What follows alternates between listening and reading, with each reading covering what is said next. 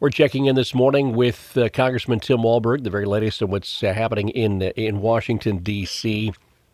The tension rises, I guess, uh, in the Middle East. Uh, three American reservists uh, were killed in a drone strike. so far, nothing yet from the administration on what if there's going to be a retaliation. The president says there will be some form of retaliation. You're kind of the get to they have insider uh, briefings on some of these things. What can you tell us about uh, where it stands right now? Well, I can't tell you. Good, good, good morning. Uh, that's that's the frustration. I sat right behind the president um, yesterday at the National Prayer Breakfast and heard him speak.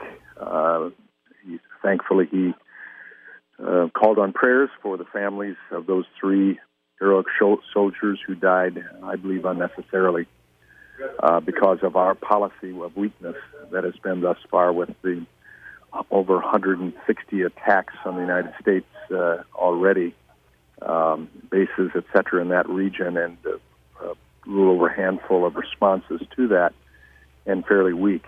Um, I, I think that there has to be a response, uh, like we saw with uh, past President Trump when he vaporized key leaders uh, aggressively and notifying the world and the enemy uh, in this case it'd be Iran, uh, that you don't you don't get away with it, uh, and we will hunt you down. Uh, I think that has to be done. War, there's only one real plan that works in war, and that's to win and defeat the enemy. Uh, and uh, so, I don't know. The president um, just exudes weakness, and I, I say that um, not not happily at all. It, it, it, it scares me uh, that that we have a, a weak presence, and uh, whoever is behind him and really giving the directions, calling the shots, etc. Uh, it gives me great pause to think what uh, what might be the plans.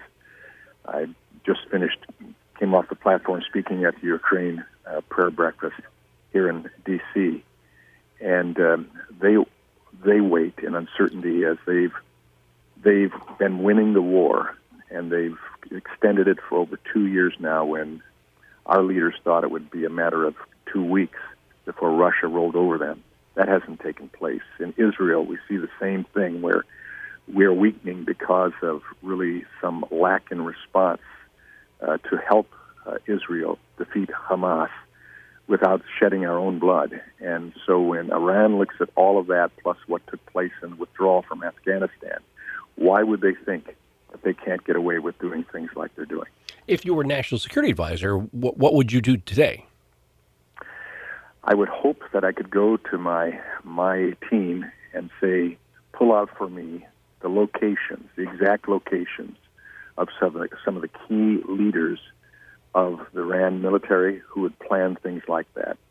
Tell me where they are, and uh, tell me how we can, within the next few hours, take them out without injuring innocent civilians. Um, Will that escalate? Would that escalate things in the Middle East? Is it going to get worse if, if that does happen? It's already escalating. It's getting worse because of our lack of action. Uh, this could be done in such a way. I mean, uh, w- w- when Trump um, vaporized Soleimani, it didn't escalate anything. It got their attention, and we moved to more, to, toward more and lengthy times of, of peace.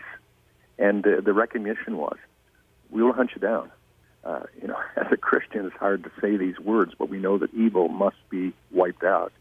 And uh, when uh, we train our troops, we train them to uh, defeat the enemy, enemy by killing them the quickest way possible, uh, and uh, do it in a way that uh, we we don't impact innocent civilians as much as possible as well. So, uh, as long as we let these things happen and there are delays in response, that indicates to any of our enemies, uh, Iran in this case, and they are our enemy. They call us the Great Satan. They want to wipe Great Satan off the earth. They've told us that. They also say they want to wipe, wipe, wipe Little Satan off the earth, and that's Israel. So we know their plan. Um, we should we should have plans uh, already underway uh, and in preparation how to respond And I think the, the weakness and the slowness of responses is giving more uh, strength to our enemy. And we need to remember that, uh, that Iran is our enemy. From Washington, D.C., it's Congressman Tim Walberg this morning. Have you looked ahead? What's what's on the schedule for Congress, or is anything on the schedule for next week? Well, next week we uh, we hopefully we moving moving toward uh, getting some uh, of our appropriations bills finished up and ready for votes. This week I was pleased that we passed strongly. Uh, thus, will make it easier to pass in the Senate as well.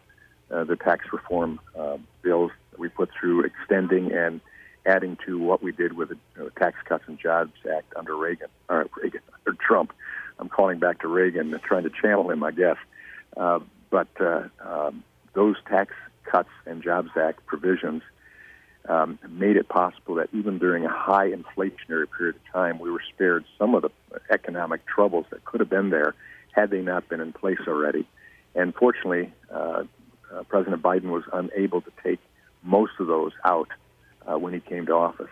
Um, so we've extended it for businesses, small businesses, for farmers. What we did in that legislation this week with expensing uh, provisions in there, uh, R and D uh, uh, tax benefits in there.